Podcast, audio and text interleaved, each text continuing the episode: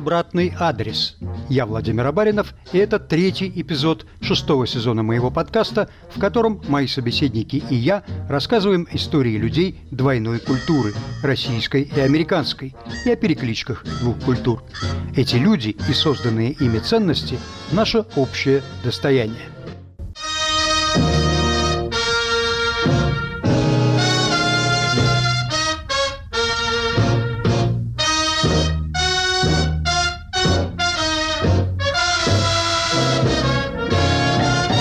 Герой этого эпизода «Обратного адреса», наш соотечественник Олег Кассини, приехал в Америку в 1936 году с 25 долларами в кармане и умер на 93-м году жизни миллионером, владельцем всемирно известного бренда и эксклюзивным дизайнером Жаклин Кеннеди. В финале своей автобиографической книги он пишет «Так много в моей жизни было отдано созданию иллюзий» и спрашивает сам себя «Тогда что же в ней было настоящим?» «Настоящим», – отвечает он – было древнее чувство ярости, гордость, дух соперничества.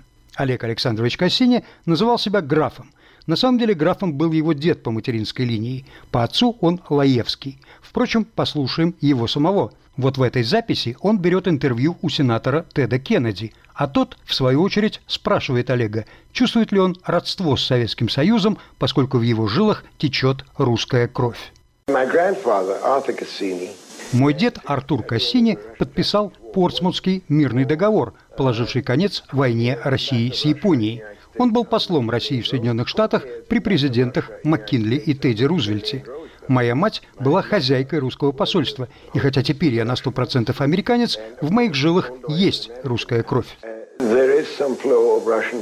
Мой сегодняшний собеседник – историк моды, коллекционер Александр Васильев. Александр Александрович, я с интересом прочел книгу Кассини с вашим предисловием. Книжка занятная. Он, конечно, привирает, ну, как без этого. Во-первых, Кассини – русские графы, а не итальянские. Титул получил прапрадед Олега, которого на русскую службу пригласил Потемкин в 1790 году, встретив его в Яссах. А наследственным титул стал только начиная с деда. Во-вторых, Олег никакой, конечно, не граф. Его мать потеряла титул, когда вышла замуж за Александра Лаевского. То, что мне показалось недостаточно четким в объяснениях, это место его рождения, которое порою меняется. Иногда объявляют, что он родился в Париже, а иногда объявляют, что он родился в Петербурге. И я не вполне понимаю, почему такая неясность. Сами Лоевские были военного звания, они принимали участие в строительстве Порт-Артура, и были в Манчжурии, в Китае в эпоху русско-японской войны. Кассини не русская фамилия. И, конечно, можно сказать, что этот титул им подтвердили в России, но, тем не менее, как я понимаю, они имели связи с флорентийским двором. Может быть, именно поэтому после их эмиграции, когда они попали, как я понял, сначала в Данию, потом в Грецию – они доехали все-таки до Италии и почему-то остановились именно во Флоренции, где она и открыла, как многие русские дамы-беженки, свои модные дома в 20-е годы, потому что им надо было зарабатывать, денег наличных не было, но у них был в наличии вкус. А вкус – это то, что если умело, можно хорошо продать, потому что есть богатые люди, которые с удовольствием покупают чужой вкус – вкус в дизайне интерьера, вкус в убранстве стола, вкус в выборе драгоценностей, вкус в выборе прически, вкус в выборе одежды. Не будем забегать вперед. Мать Олега, Маргарита, была, судя по всему, внебрачной дочерью графа Кассини. Про нее я много интересного прочел в старых американских газетах. Она действительно блистала в Вашингтоне, подружилась с дочерью президента Элис Рузвельт – они вместе зажигали и даже курили на публике, но поссорились, когда Элис заметила, что ее бойфренд Николас Лонгворд, конгрессмен, впоследствии спикер палаты, слишком уж заглядывается на Маргариту. Лонгворд потом женился на Элис. Между прочим, Маргарита была наездницей и фехтовальщицей.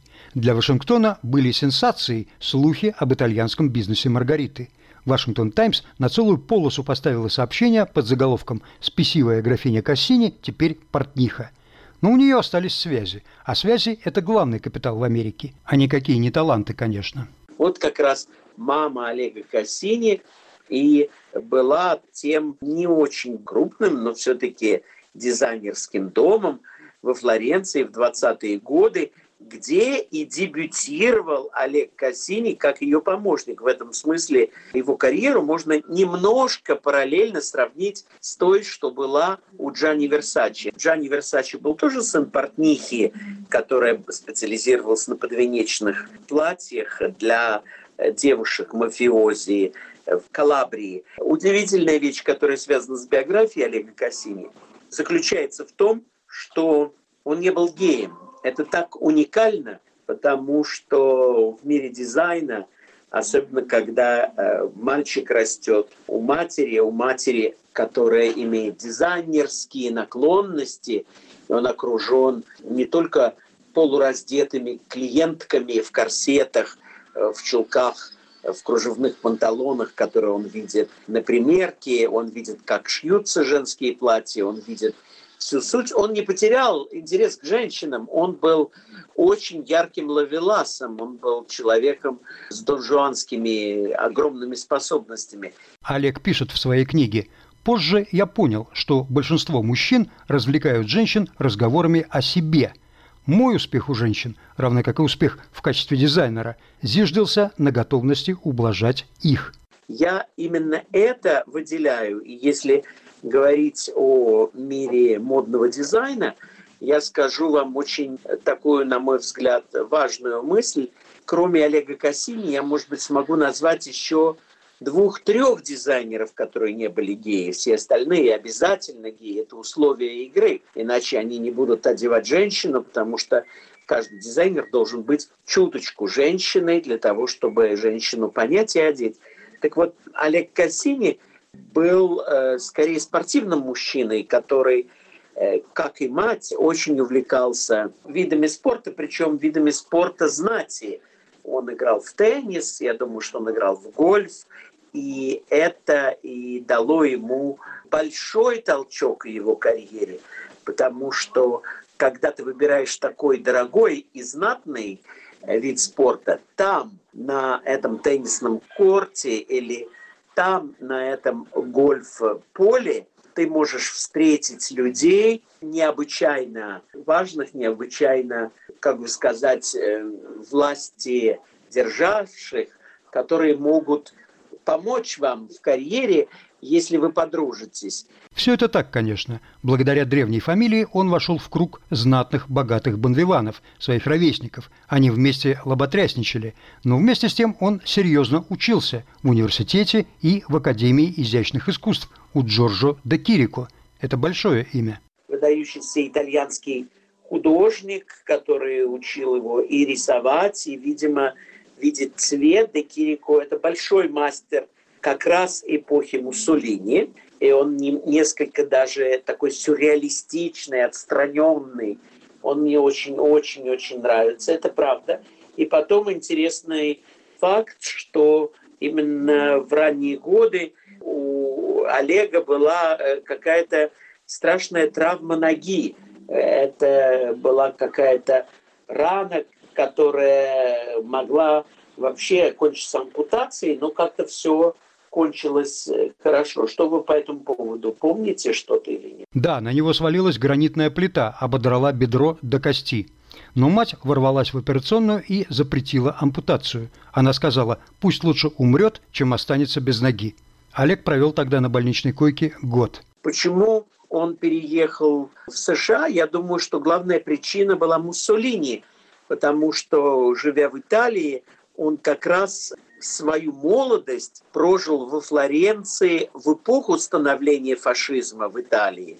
А фашизм в Италии, как фашизм в любой другой стране, это все-таки не бирюльки и не конфеты. Это идеология в первую очередь, это большое давление со стороны, и особенно это, конечно же, э, возможность призыва в армию, в, конкретно в итальянскую армию. Я не могу сказать, точно ли он скрывался от армии и точно ли он по этой причине переехал в США. Сам он пишет, что вынужден был уехать из-за светского скандала. В то время из Италии можно было вывести только 100 долларов. Я тратил на корабли деньги так, как будто в Нью-Йорке ими были усланы улицы, платил за всех в баре. Когда я сошел на берег, из 100 долларов у меня оставалось только 25, пишет Олег. Но его это нисколько не беспокоило. У него были радужные представления об Америке, он был уверен, что его ждет молниеносный успех и не верил рассказам о Великой депрессии – у него в кармане лежала пачка рекомендательных писем, написанных его матерью, в том числе письмо к совладелице отеля «Плаза». Разумеется, в «Плазе» он остановился, самом фешенебельном и страшно дорогом отеле Нью-Йорка. Но выяснилось, что знакомая матери давным-давно продала свою долю. Это было только первое из множества осложнений, заставивших его искать удачи в Голливуде, где его, в общем, тоже никто не ждал. Он занял место среди голливудских прожигателей жизни, но ему-то прожигать было нечего, ему была нужна работа.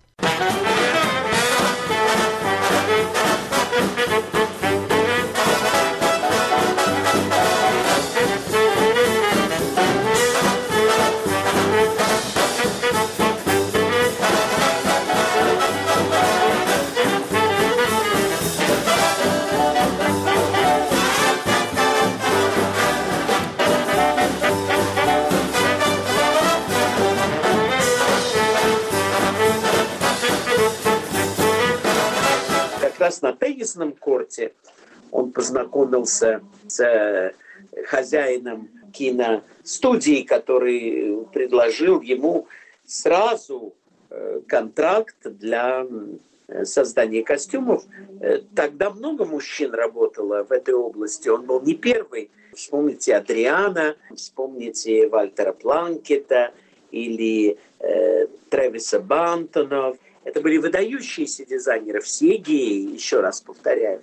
Э, Олег Кассини нет. И, как я помню, э, он переехал в 1936 году, то есть ему было тогда э, сколько, ну, немного за 20, да, ближе к 30. И затем важная такая деталь, что его первая клиентка была знаменитая тупор восходящая звезда США Вероника Лейк – это была очень хорошенькая победительница конкурса красоты, которая в 40-е годы сделала блистательную карьеру из-за своих э, новых э, волос. И, как говорят, именно эту прическу придумал Олег Кассини. Ну, во всяком случае, сам он утверждал именно это. Это распущенные, весьма секси волосы по плечи, у блондинки с косым пробором, которые закрывают часть лба, часть брови, часть глаза. Вот именно эта загадочная прядь, которую скопировало огромное количество девушек, вызвала затем негодование в Министерстве труда в США, потому что девушки, подражая Веронике Лейк, отправлялись в США заводы. Почему на заводы? Потому что мужчины были призваны в армию. И именно в 40-е годы с началом Второй мировой войны очень многие женщины заняли места мужчин на фабриках и на заводах. С этой самой распущенной прической а-ля Вероника Лейк. Эти волосы наматывались на сверла и на шестеренки, и создавали не только большие проблемы, дело доходило до скальпа – и Министерство труда написало этой актрисе Веронике Лейк известное очень петиционное письмо, в котором была явная просьба «Мисс Лейк, постригитесь, вы мешаете оборонной промышленности США». Она постриглась, ее перестали снимать в кино, потому что вся сила ее была как раз э, связана именно с с этой модной прической. У нашего героя Олега Кассини могла быть интрижка с этой симпатичной актрисой. Но главное, что он э, очень удачным браком женился на огромной американской звезде. Обратный адрес. Подкаст Владимира Баринова о культурных перекрестках России и Америки. Продолжим через полминуты. Говорит Радио Свобода. Круглосуточный прямой радиоэфир и аудиотека лучших программ и подкастов «Свободы» на YouTube-канале «Радио Свобода Лайв». Радио «Свобода» на экране твоего монитора, в твоем мобильном и в твоих наушниках. YouTube-канал «Радио Свобода Лайв». Твой YouTube обретает знакомый голос. Обратный адрес. Драмы и триумфы Олега Кассини. Очень удачным браком женился на огромной американской звезде. Эту актрису звали Джин Тирни. Да, этот брак был огромной удачей для Олега, потому что когда Джин утвердилась в статусе звезды, она стала требовать, чтобы Олега брали на картину вместе с ней. Но этот брак стал и огромным несчастьем, трагедией для обоих. Их дочь Дарья родилась слепо-глухонемой и умственно неполноценной. Как они не бились, ее пришлось отдать в специальное заведение. Но она прожила свыше 60 лет. Вот что меня поражает. Страшно сказать. Она в 67 лет умерла, в 2010 году. Она пережила и отца, и мать. Олег считал, что именно это несчастье подкосило Джин и привело ее, в конце концов, к психическому заболеванию. А вторая дочь, Кристина, родилась совершенно нормальной, но брак это не спасло, хотя он продолжался довольно долго. Олег по-прежнему работал в Голливуде, и у него появилась новая пассия.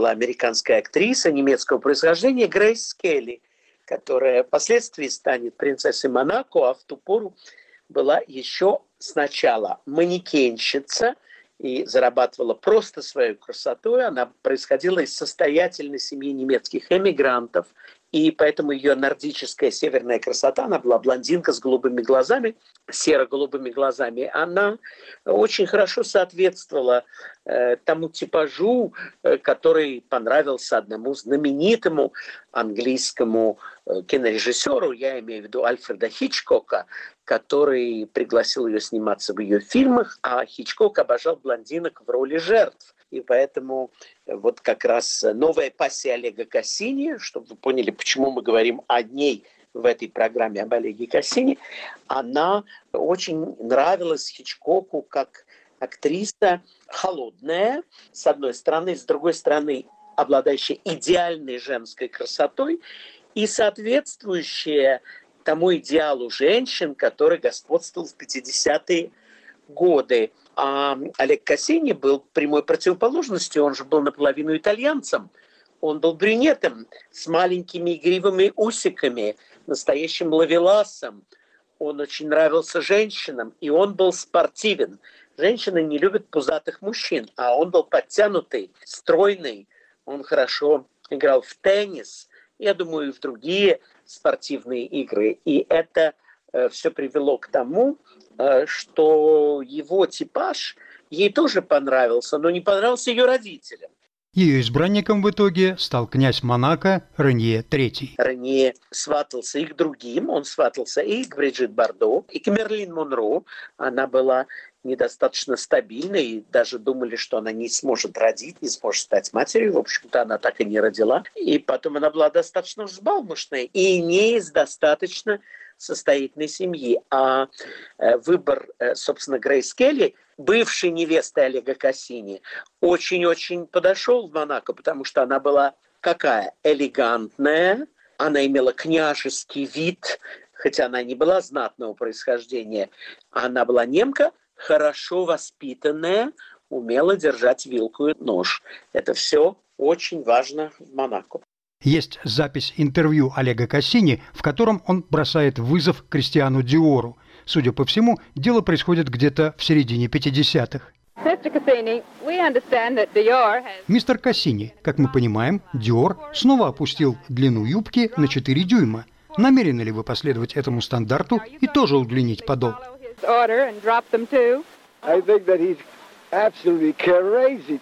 Думаю, что это чистое сумасшествие с его стороны, потому что он пытается делать это каждый год, и всякий раз безуспешно, по одной простой и основательной причине.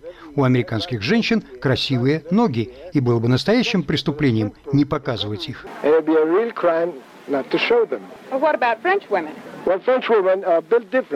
А что вы скажете о француженках? Француженки сложены иначе. Хотите верьте, хотите нет, но у них ноги короче. И, разумеется, этот стиль может их устроить.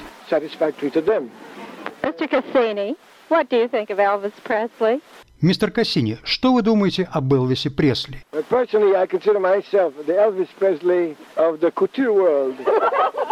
Я считаю себя Элвисом Пресли мира моды. You ain't nothing but a hound dog.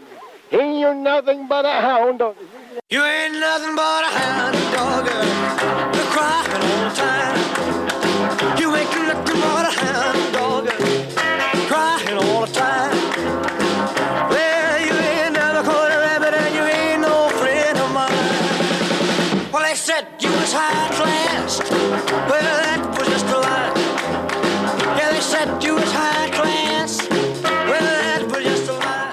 2010 год «Водораздел» в судьбе Олега Кассини.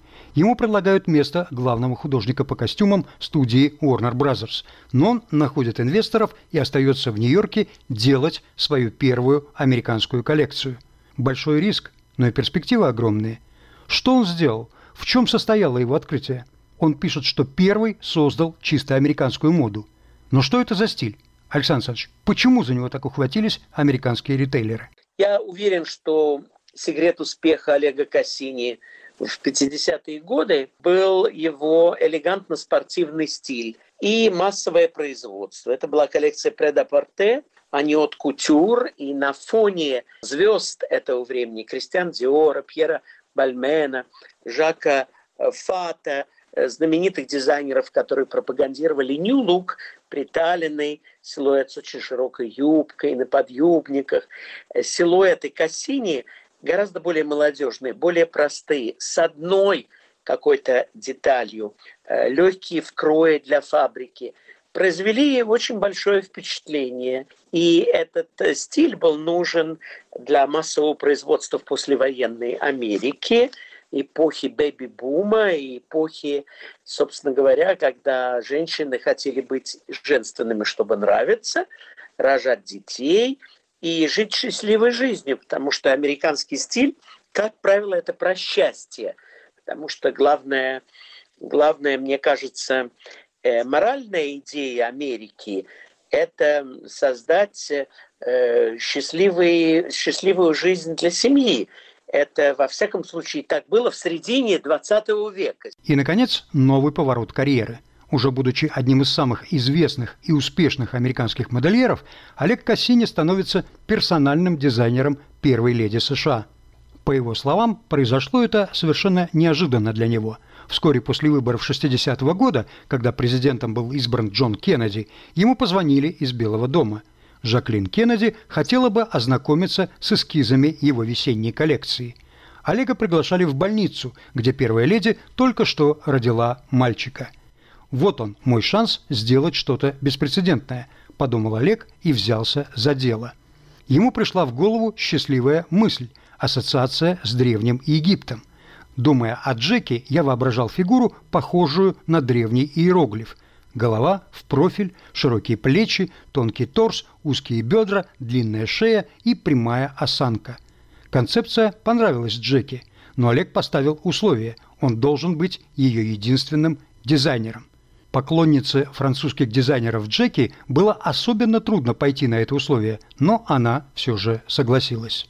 Александр Александрович, все-таки что же создал Олег Кассини для Джеки? Он создал это только для нее или для всей Америки?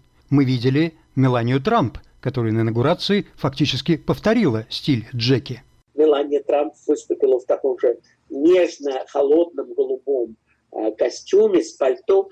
Да, это было так. Э, все наряды Джеки Кеннеди, которая была иконой стиля этой эпохи, копировались простыми американками, потому что эти фотографии разлетались везде, и все просили такой же костюм в стиле Джеки, такую же шляпку. А Джеки, она очень любила Шанель. И поэтому в день убийства ее мужа она была одета в розовый костюм букле, розовый почти Барби, розовый, который был практически копией Шанель. И большинство людей, не знающие, что это был костюм от Олега Кассини, э, приписывают Шанель соучастие в убийстве. Они думали, старуха заказала убийство Кеннеди, дабы прославить свой розовый костюм. Но это было все не так. И голова смертельно раненого президента упала как раз на колени этого костюма Олега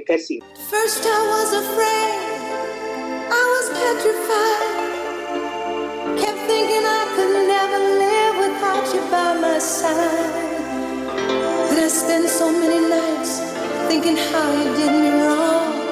And I grew strong. And I learned how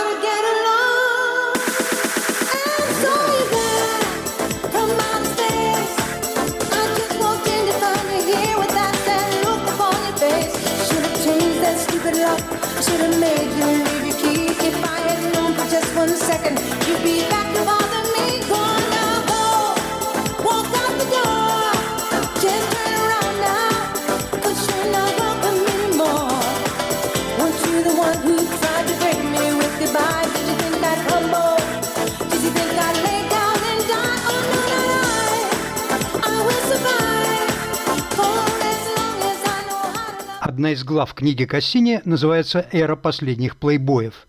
Он понимал, что его эпоха уходит, и уходил с достоинством. Он прожил долгую жизнь и скончался в марте 2006 года от осложнений аневризмы, не дожив трех недель до 93 лет.